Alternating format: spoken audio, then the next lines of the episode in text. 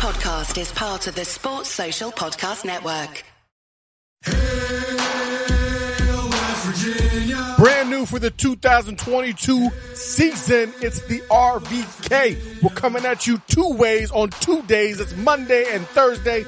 Jeremy J. and Fiend Phoenix and me, Brandon Phoenix, aka I also hate Pitt. We are the Raspy Voice Kids. We are the Raspy Voice Kids podcast. You get pop culture Monday at 7 a.m. You get the West Virginia University podcast Thursdays at 7 a.m.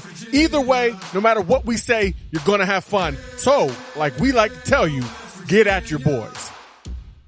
Are you looking for the perfect way to take your brand to the next level? Want to reach a dedicated, engaged audience that's all ears? With AudioHook.com, you can do just that. AudioHook is the premier podcast advertising platform, connecting advertisers with some of the best podcasts in the world. AudioHook uses advanced targeting techniques to ensure your message reaches the right ears at the right time. With detailed analytics, you'll be able to track your campaign's performance and optimize your strategy for maximum impact. Plus, their team of experts are there every step of the way, providing guidance and support to make your campaign a success. So, whether you're a startup, a small business owner, or a marketing pro, AudioHook is your one stop shop for podcast advertising success. Head over to audiohook.com to start your journey today.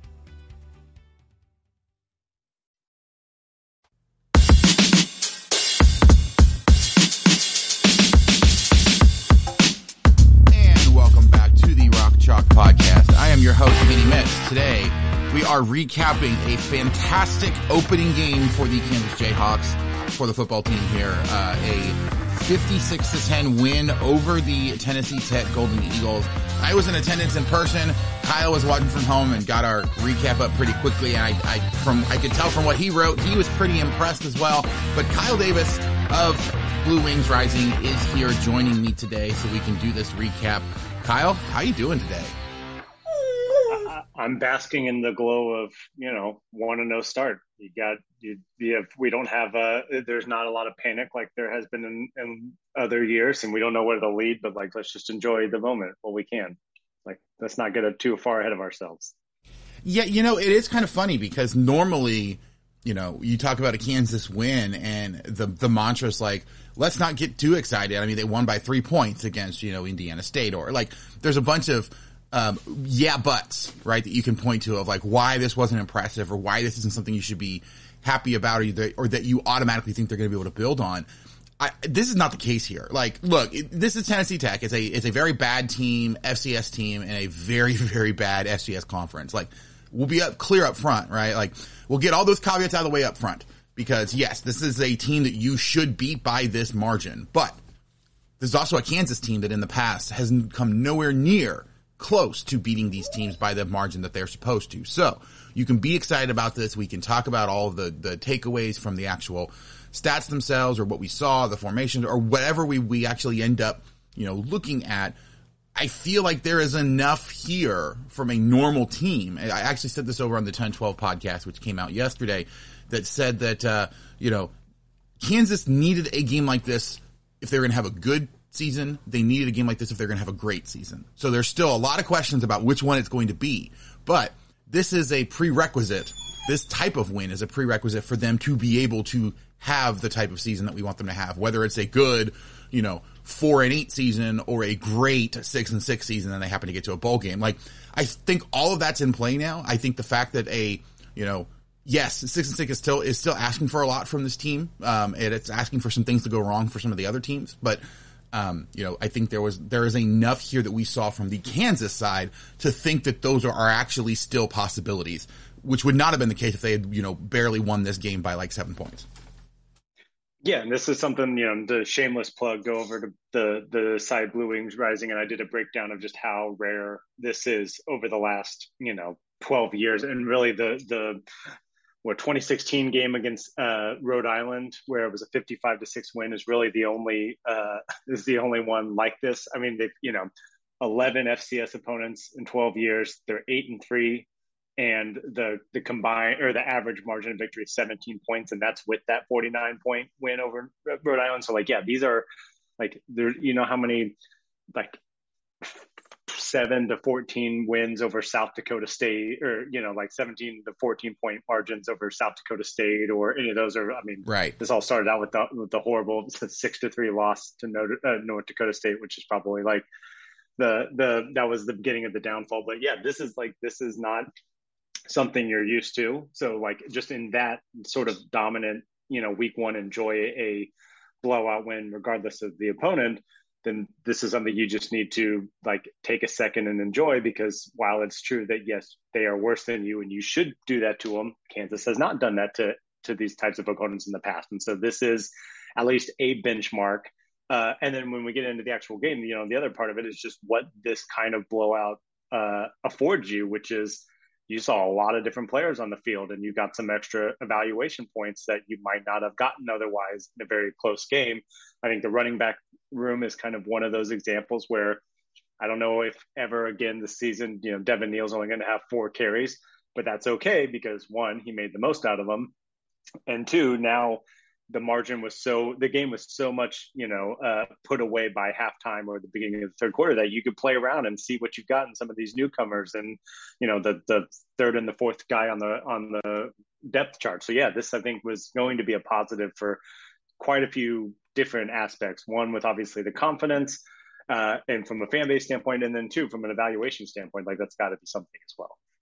Yeah, I mean, and it was definitely one of those things where, look, I, I said in the preview that, that I did with Brendan that, uh, we were probably going to see one of two things, right? We were, we were either going to see Kansas run the score up by, because they were going to play all their starters for large minutes of this game to make sure that they had that sort of stuff going and they were ready.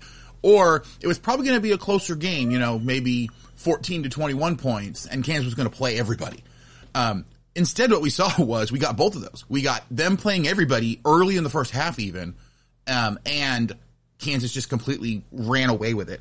I think a big part of that obviously has to do with the way that the defense was playing. And the defense, you were always going to be rotating people in and out. Like that was, they've been talking about that. That is the philosophy that they want. And honestly, that's the way you should on a defense when you're worried so much about whether people are fresh for the end of games. The more people you get involved early, the better. And that is kind of the goal there. Offense, though, typically you want to get your main guys going and you want to get them going very quickly and you want to give them a lot of opportunity to kind of build that momentum and that consistency.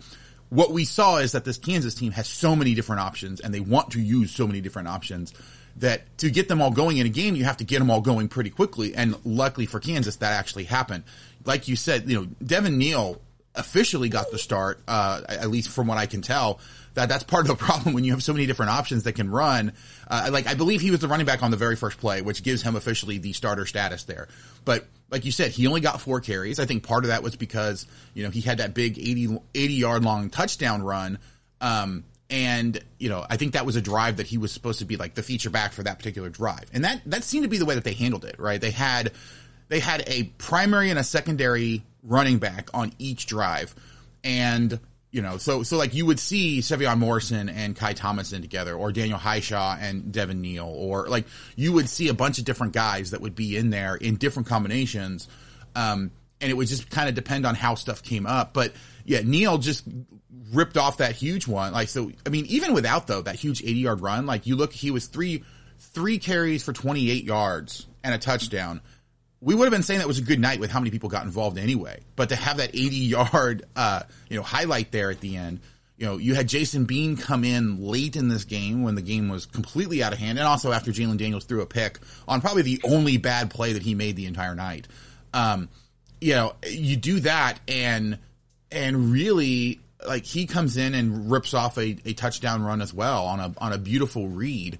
So like there's just so many different guys that they have. Daniel Hishaw was just absolutely mauling people, which again should be doing based off of the difference in the talent level and the difference in the in just the build of a lot of these different players. But you know, I think the only player that I looked at that had a significant number of carries that struggled was Ky Thomas.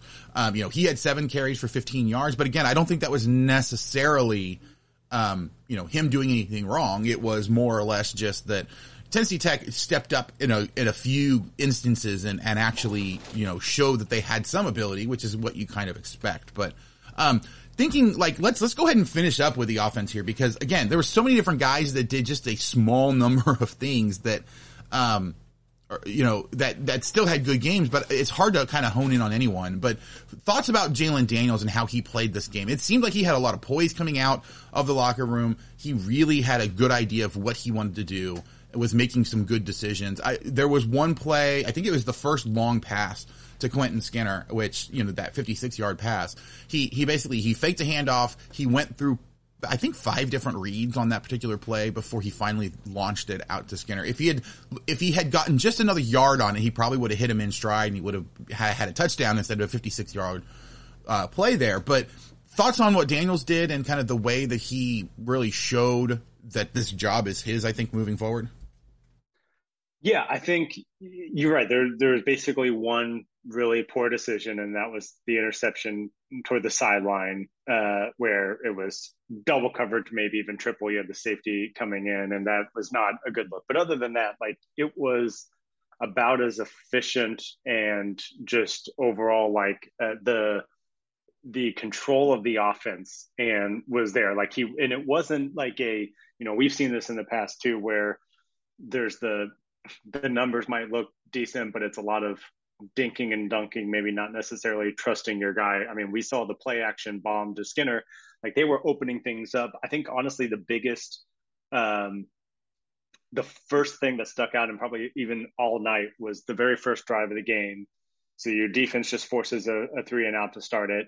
It's third and 10 and Daniels connects with, I think it was Lawrence Arnold, right? Yeah, for a first down.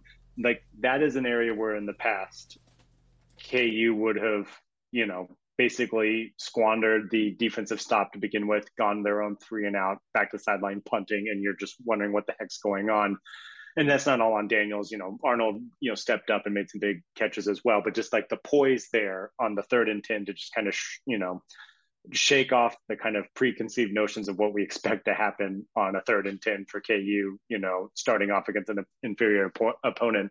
But just the poise there and the decision making, except for that one play, which we'll give him, which is really impressive. And again, it, this was not all screen passes and dumping out to the flats and that sort of thing. Like he was taking some good shots. His guys were getting downfield. There was a lot in the like the 10 to 15, 20 yard um, play. And he hit a lot of different receivers, which was good to see too. Lawrence Arnold, I think, is going to be probably the number one guy, but, you know, connected with Mason Fairchild. Uh, so get his tight end going kind of more toward the end of the game obviously Luke Grimm had some plays made up for that that muff punt, uh, which you know again there were some flaws in this game, and that that was certainly one of them. But you know uh, Skinner made the big play. You saw McBride get in there a couple times, so I did like to see, yeah, just overall.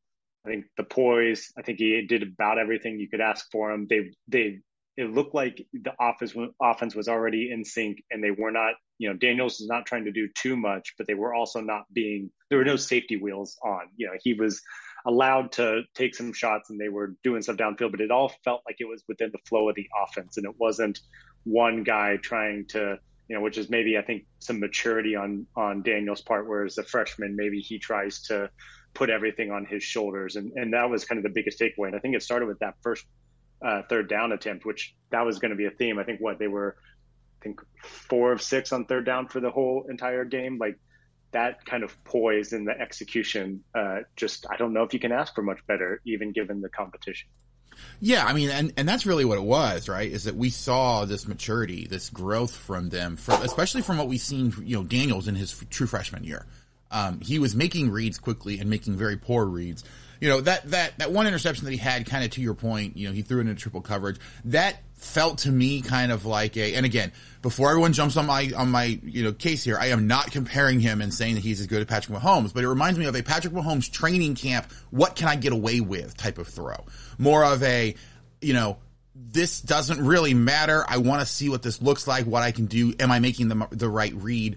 If he had made that in a, in a much tighter game, then I would have been super upset about it. But at this point, everything was going so well for him on the night that it was just like, okay, let's see what we can do. Let's see, you know, if we can thread the needle there the way that we that we want to do it. And it didn't work. And and you know, if he if he makes another throw like that, like this week coming up against West Virginia, then I might be a little bit concerned. But um, again, once you get into the kind of those slop minutes where you know you're pretty much done regardless, um, you know, it's it's it gives you an opportunity to go ahead and try that. Yeah, the fact that it would ended up in a you know, in a turnover was not great, but the Kansas defense was able to really kind of shut down what Tennessee Tech was trying to do after that. So, and, and we will get to the defense here in just a minute, but before we get there, you know, offense. Uh, first of all, was going back and looking. I did did realize actually Ky Thomas got the the first run on the first play, so it looks like he was officially the starter instead of Devin Neal. Just wanted to make sure that I cleared that up. But it's again, it's not important. I don't think in the overall run of things because this team is going to be playing so many different guys. Um, like you said, they got a lot of different receivers involved. Um, you know, they had Mason Fairchild, kind of the main tight end reception or the main tight end uh, uh, target there but you know they got some of the, the running backs involved in the in the receiving game. Lawrence Arnold had the most uh, receptions in terms of getting four of those, but it was so spread out that I have a hard time. Again, like you said, I have a hard time imagining that they are going to lock in on one or two receivers the entire year as kind of the main guys.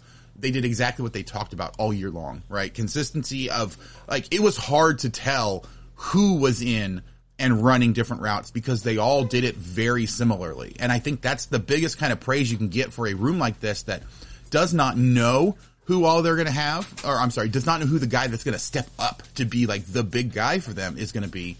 And so it's, it's one of those things where you couldn't have asked for a better start from this offense because everything that they said they were going to try to do, they were able to do it. Now, once we get to stiffer competition, will they be able to continue to do it? That's definitely a question. But to see them put that into action in a game the way that they want to see it, regardless of what the opponent is, that's something that we haven't been able to see. Les Miles, you know, his his uh his two different, well, I guess four different offensive coaching staffs that he had in the two years he was here, never really seemed to be able to do what they wanted to do and what they talked about doing and taking that from the practice field to the game. Um, Brent Dearmon did some great things while he was here. Unfortunately, it seemed like there was always some sort of restriction, always some sort of limitation of what he could do. Um, we will figure out just how well they're able to continue that throughout the rest of the season. But before we do move on to the defense, was there anything else offensively that you thought needed to be uh, highlighted here? Yeah, I would just say, you know, we we give the um, obviously the running back room a lot of credit as well and just in general but i do think again let's we'll put all the other caveats out there about opponent and whatnot but i think there's been a lot of uh, focus on the offensive line and what it was going to look like and we all know the struggles of the past and the fact that you were able to you know you you racked up 500 yards of total offense. The, obviously, the rushing game looked great. A lot of that I know came on like Devin Neal's run, but even just in general, you know, you had you had several guys averaging, you know, north of eight yards a carry, and then you protected your quarterback. You weren't seeing Daniels getting popped left and right and blindsided, and like he had time. Like a lot of the stuff that we talked about with his his poise and the multiple reads is because he had time. So I think again, caveats of opponent aside, the offensive line passed the first test, I would say, and that was kind of a big question, especially when you're seeing like can this offense take a step forward in the right direction? It's can they protect these assets and can you get you know Devin Neal in space and others. And so I think uh, first off, I would, I would say a lot of lot of love has been going to the skill guys for a good reason, but I do think that the offensive line should get a lot of credit for what we saw. You know, even against a, a you know undermanned opponent on the on the defensive side.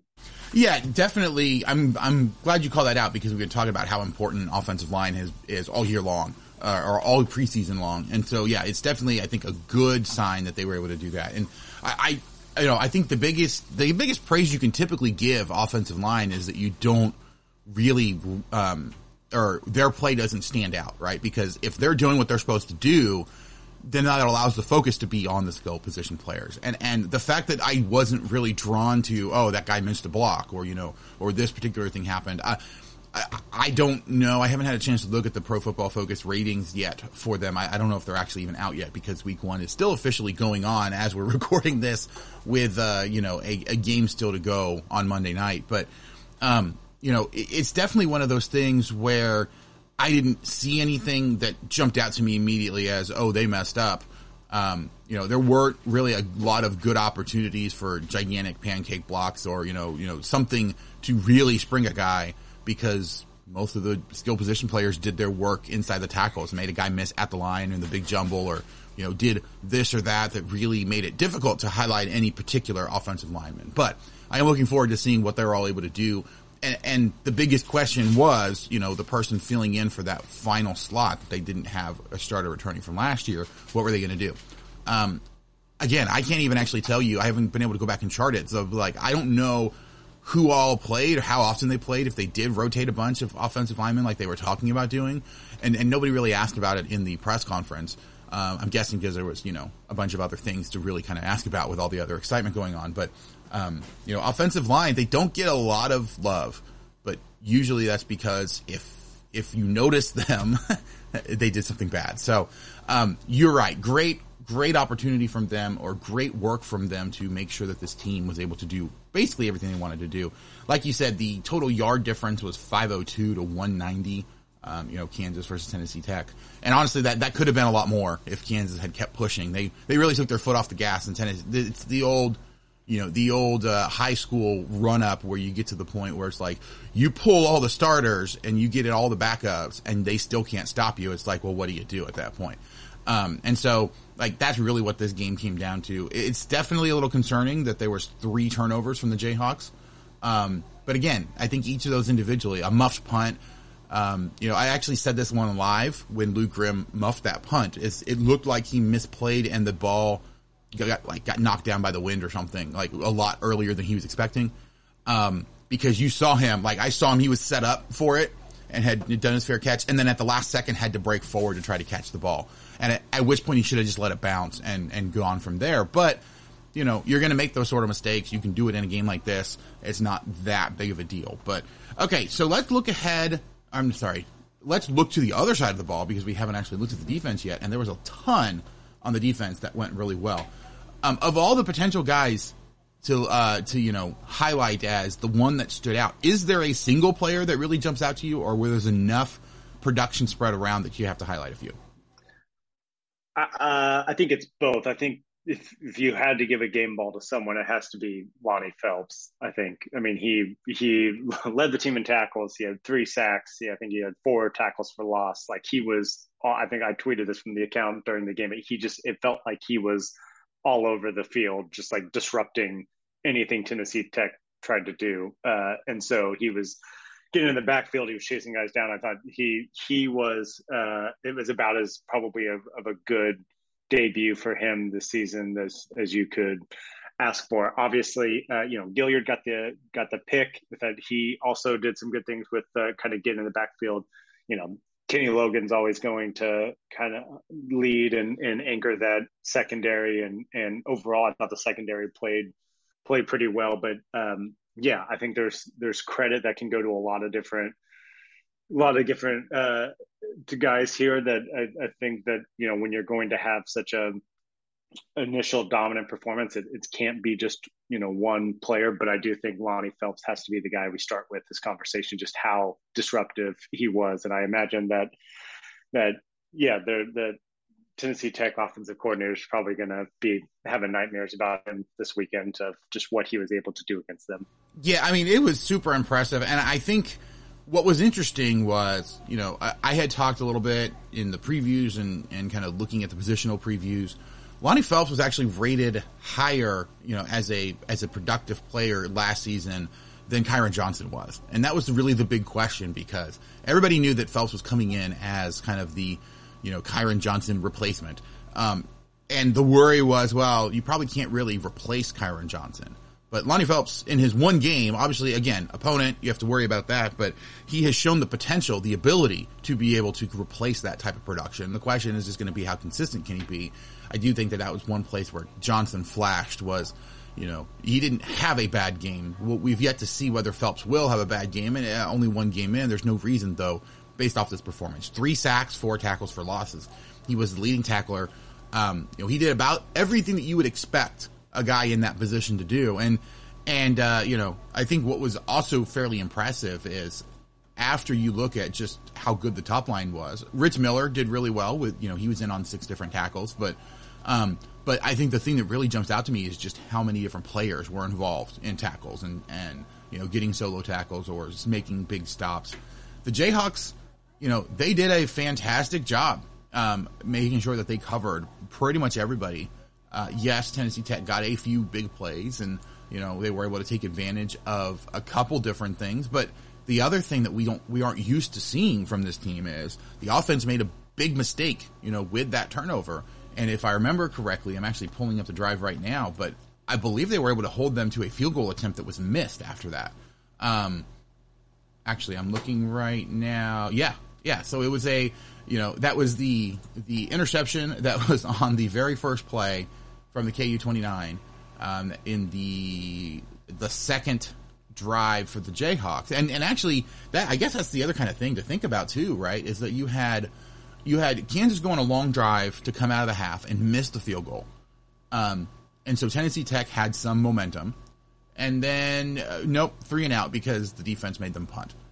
Then Kansas throws a pick immediately and Tennessee Tech is able to not do much and misses a 27 yard field goal. And you can talk about how much of that is uh, you know the special teams doing a good job. But when you're when you have a 27 yard field goal, like you missing that is a whole lot more on the team that's kicking it messing up as opposed to your your coverage team doing a good job. Like the the punt block, I'm sorry, the field goal block that turned into a touchdown for the Jayhawks. That was them making a good block on a long kick, and it was you know as much of them doing a really good thing as opposed to Tennessee Tech just messing it up that that law or that miss there though from 27 yards out was kind of the culmination of the defense beating them up so much that they were um, not really able to to get what they needed to get there.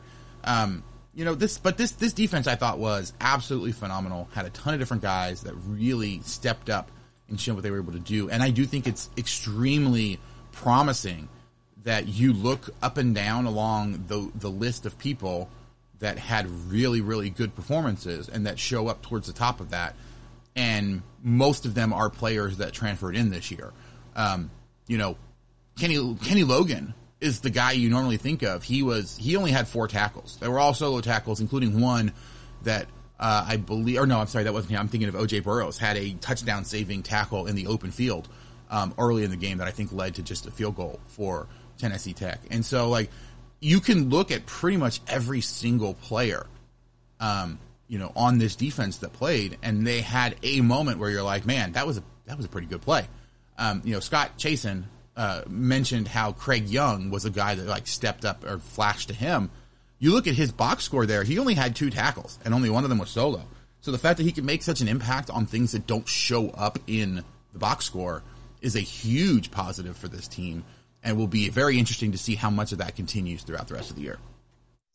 Yeah, I, I and I think that the you know, especially some of those bigger plays you mentioned happened when the game was well endowed anyway, and you know you could say whatever you want, but just naturally you're going to the intensity is going to be down a little bit more when you're up by 30 than it would be if you know so who knows what would be different but i think the the biggest thing is this like there's been times where the kansas defense in the past it just it looked way too easy for opponents and it never looked that easy. Like even when Tennessee Tech got a you know scramble for 20 yards or, or had a nice completion which you know you're not going to stop shut everyone down unless you're georgia of last year but you know the it seemed like even when the the defense maybe faltered for a play they immediately regained composure and then made it difficult. Like nothing looked easy for tennessee tech. And i think that's what opponent aside which i know is just the is the is the phrase of the day uh like that is what you want to see that kind of resilient attitude uh, from your defense of you know you talk about the short attention spans and one everything else. Like that yes the it seemed like whenever tennessee tech moved the ball well in chunks it was more of the exception and not the rule uh, just the way that that defense was playing. And that that kind of that kind of mentality is something you want to bottle up and try to keep going especially over the next couple weeks when the offenses are going to be a lot better yeah for sure all right so let's go ahead um, in the little bit of time we have left, let's take a look ahead. Kansas is playing West Virginia. Um, you know, that is coming up this weekend. Uh, on Saturday, they are playing at 5 o'clock Central Time. Um, so it will be a night game in Morgantown, which, from what I hear, those are not very much fun for the visiting team. But West Virginia struggled um, in their game against Pitt. They, they played well at times, but there was definitely some, I, I guess, viewing it from an outsider, some questioning of why they made some of the decisions they made. Um, the one thing that really jumped out to me looking at West Virginia is it appears they have, just like the Kansas Jayhawks, a very, very good running game this year.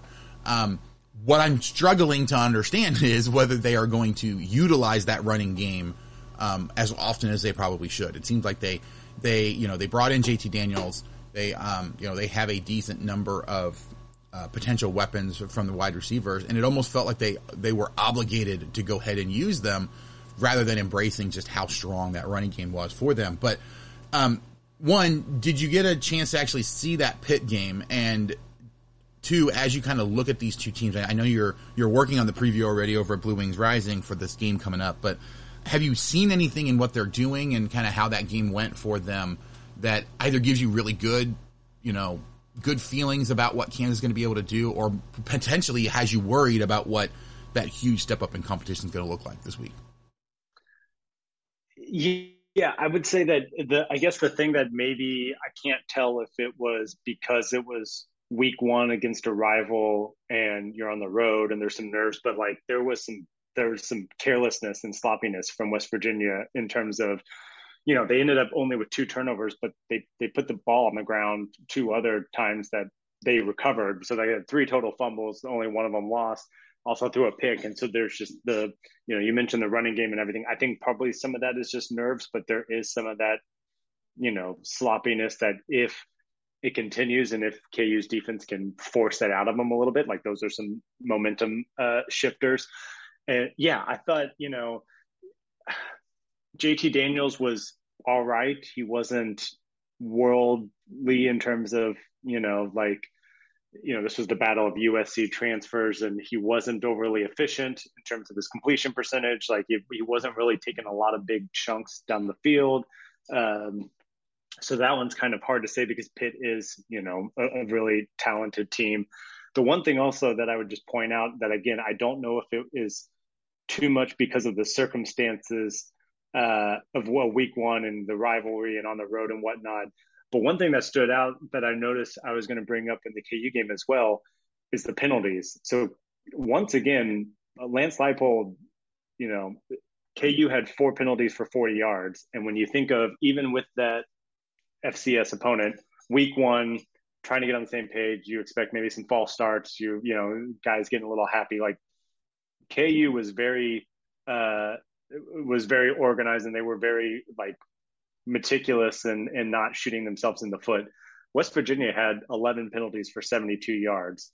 Not egregious, but that's one of those things too where like between, you know, I think the running game should worry you for for Kansas. JT Daniel still is a talented quarterback even if he didn't have a great game.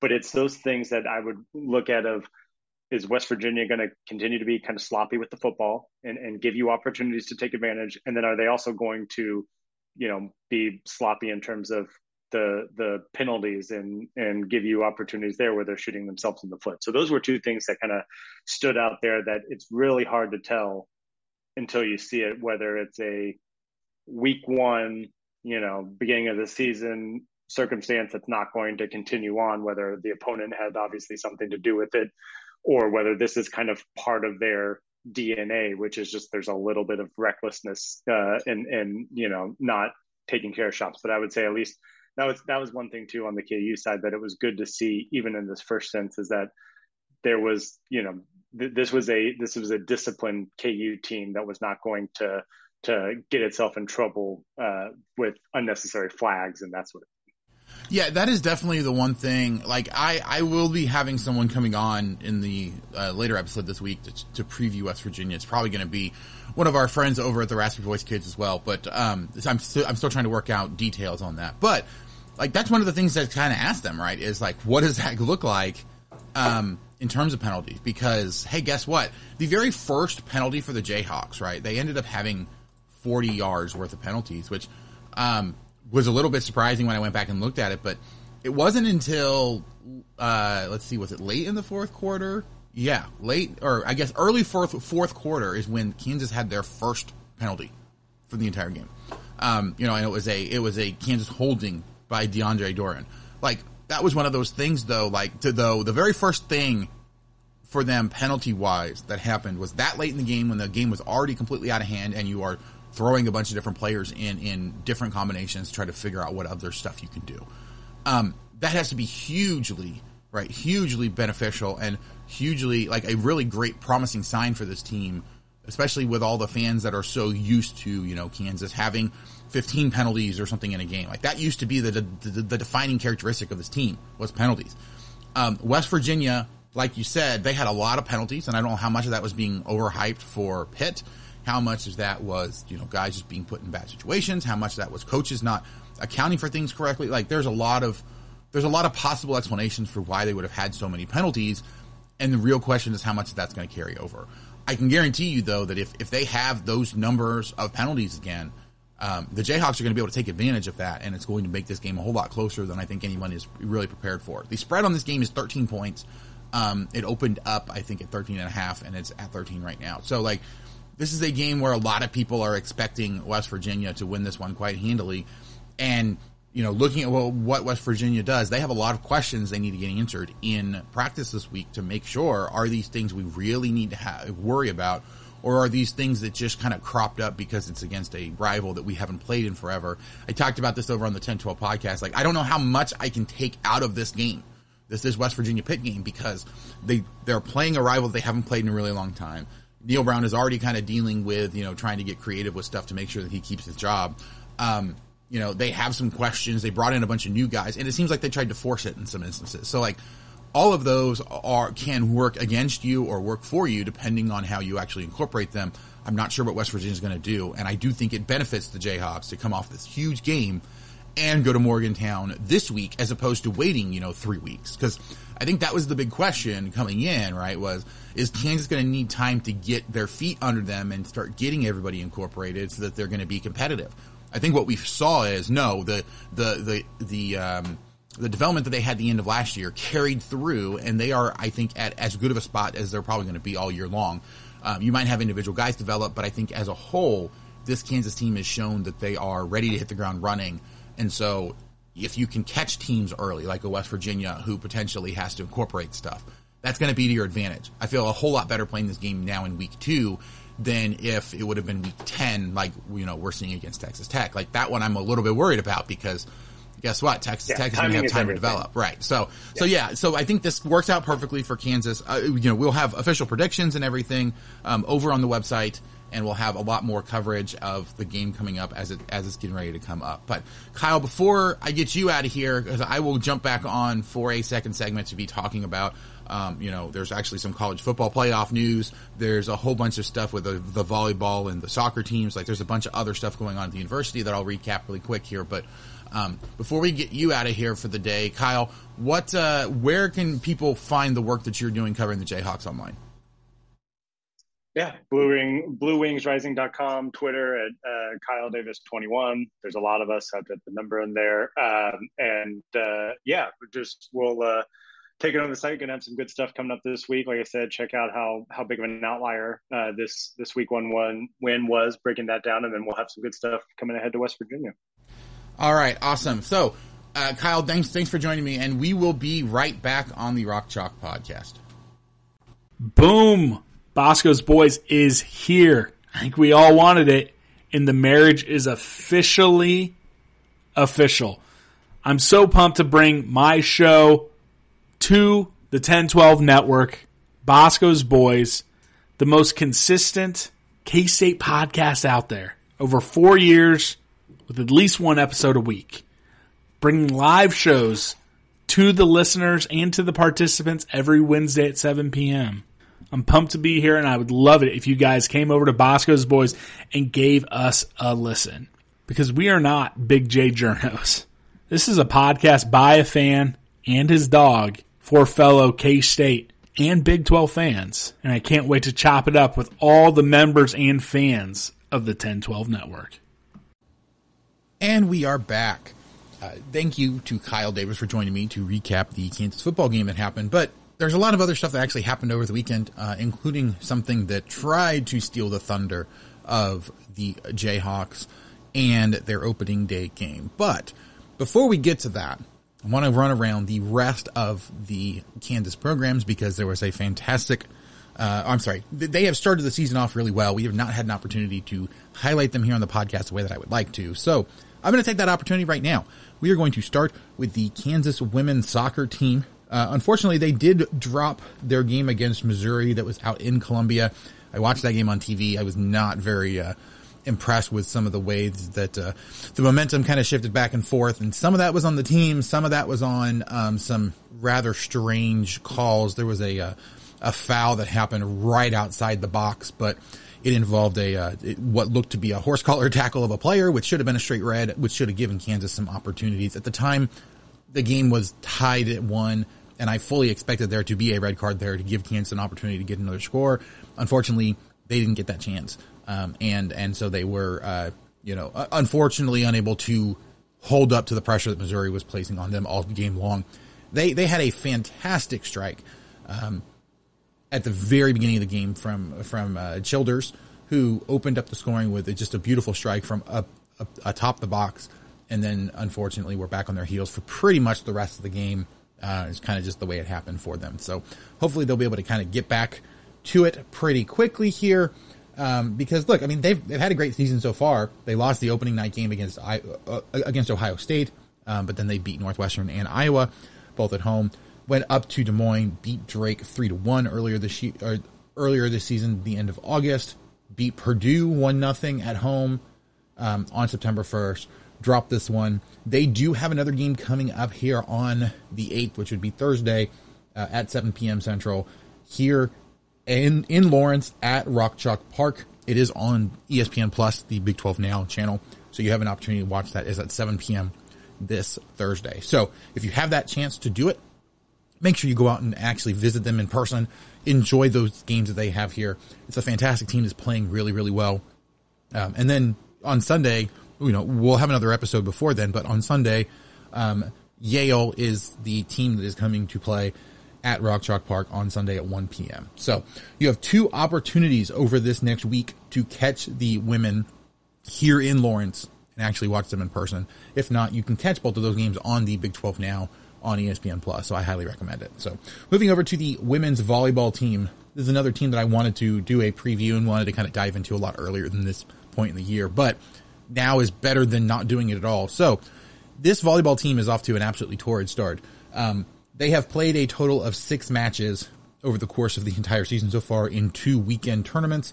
One um, out in uh, Salt Lake City, going up against Utah and the field that they had there, and then the second one was the Black Knights Invitational with uh, Army uh, hosting that in at West Point, New York. And so Kansas actually played really well in both of these. Um, they they actually have swept. They've swept five uh, five matches total out of the six that they played. The only game or the only match that they did not get a sweep was against the host Utah Utes, um, a team that was ranked at the time, uh, out in Salt Lake City they won that one 3-1 instead of 3-0. So this is a team that is on fire. They have a lot of really good players that are playing, um, that are playing really well. This team is playing really well together. And in the latest poll that came out on Monday morning, uh, they are the 19th ranked team right now. So it's looking, it's shaping up to be another good year for the Kansas volleyball team. Uh, you know, they're, they're building off of that momentum that they had from last year where they went to the uh, Sweet 16. Um, and, and unfortunately, we're just not able to advance past that point. But they had a great end of the year last year. They, you know, they had a couple people transfer out, had a couple great transfers coming in, and now they are right back where they left off, playing as one of the best teams in the nation. And I'm not really sure when they're going to slow down. Hopefully, it does, doesn't happen for a while. They also, though, coming up this week, uh, get to play UMKC. Uh, that is actually going to be on the road in Kansas City, Missouri. Um, and so that will be at 7 p.m on the 7th, so that would be on Wednesday evening. Unfortunately, it does not look like that one's televised, so you probably are not going to be able to watch it, but that's all right. Um, you know, and then and then uh, the Kansas Invitational is happening uh, this weekend coming up. Uh, oh, I'm sorry, that's actually not this weekend. That would be the 8th and the 9th, which would be uh, Thursday and Friday. Uh, so they have Wichita State, who they are playing on Thursday at 6:30 p.m. Central Time. Again, that is on uh, Big 12 Now, ESPN Plus. And same with the UNLV game here at home. Um, that will be on the 9th at 6.30 p.m. So if you have an opportunity to make it out for either of those, make sure you go ahead and take that opportunity. They are also hosting the Jayhawk Classic towards the end of next week. We'll have an opportunity to kind of talk about what they've done this week before uh, we actually get to that game. So or get get to those sets of games.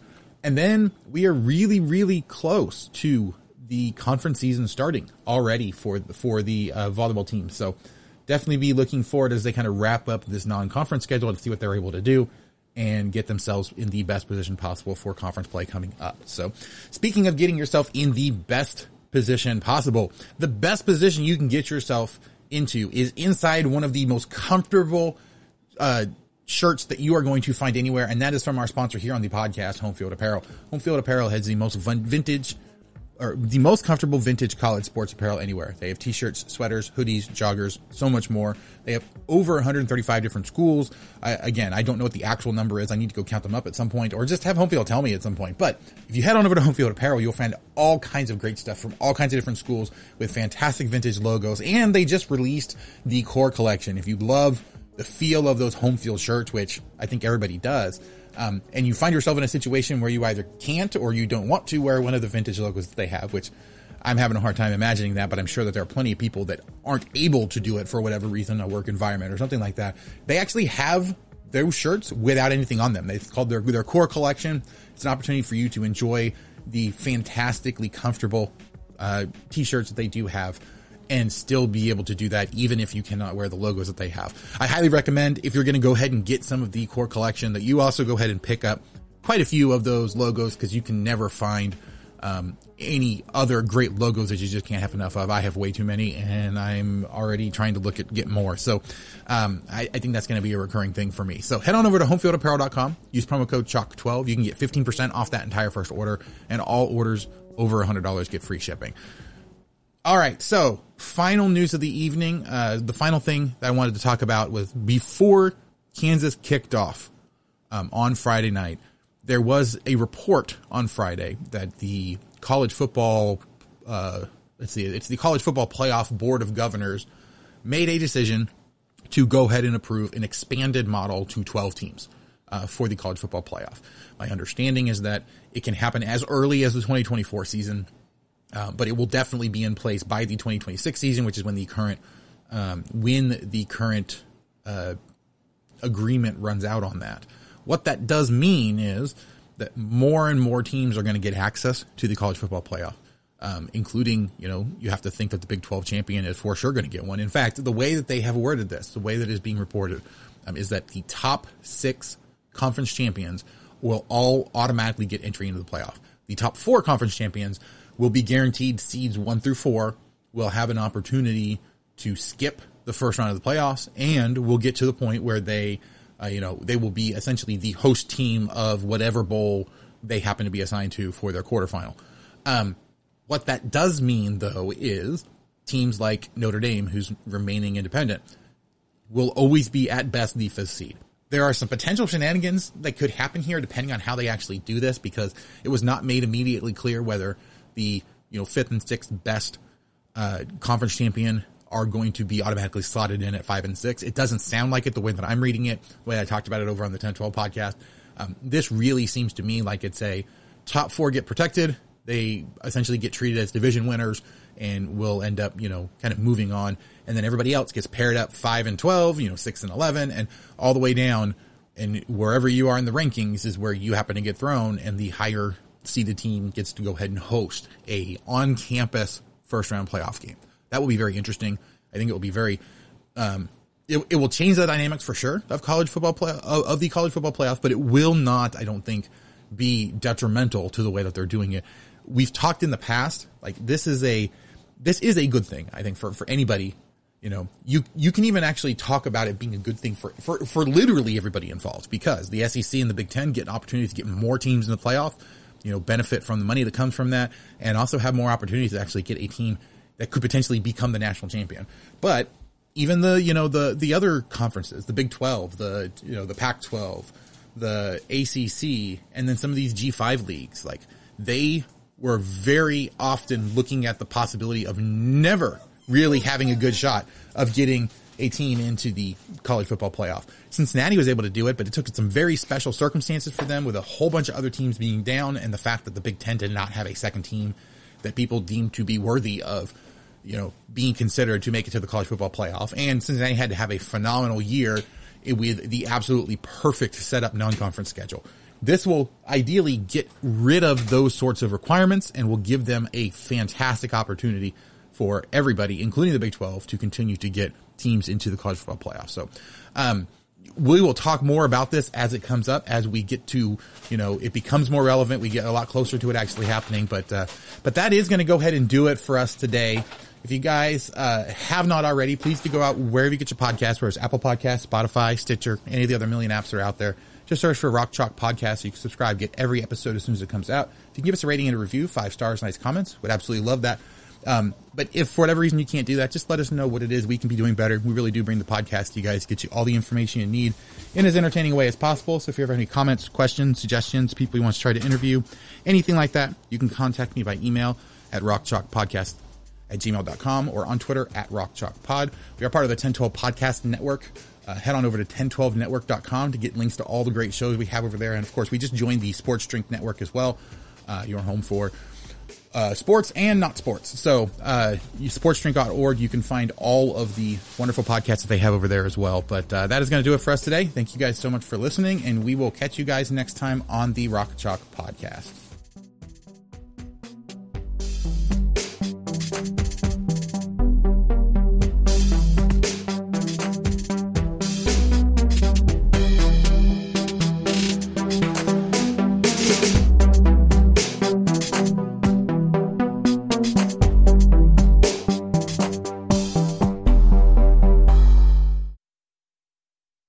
Welcome one, welcome all, and you are listening live to the one, the only Tortillas and Takes podcast. From football to softball to track and field, tune in to get the best coverage in everything that is Texas Tech. Not only that, but find out what unsuspecting star we get to interview and put on the hot seat. Whether you like corn or flour, eating them or throwing them, this tortilla is for you. So listen to Tortillas and Takes. And as always, stay wrecked, people. Sports Social Podcast Network.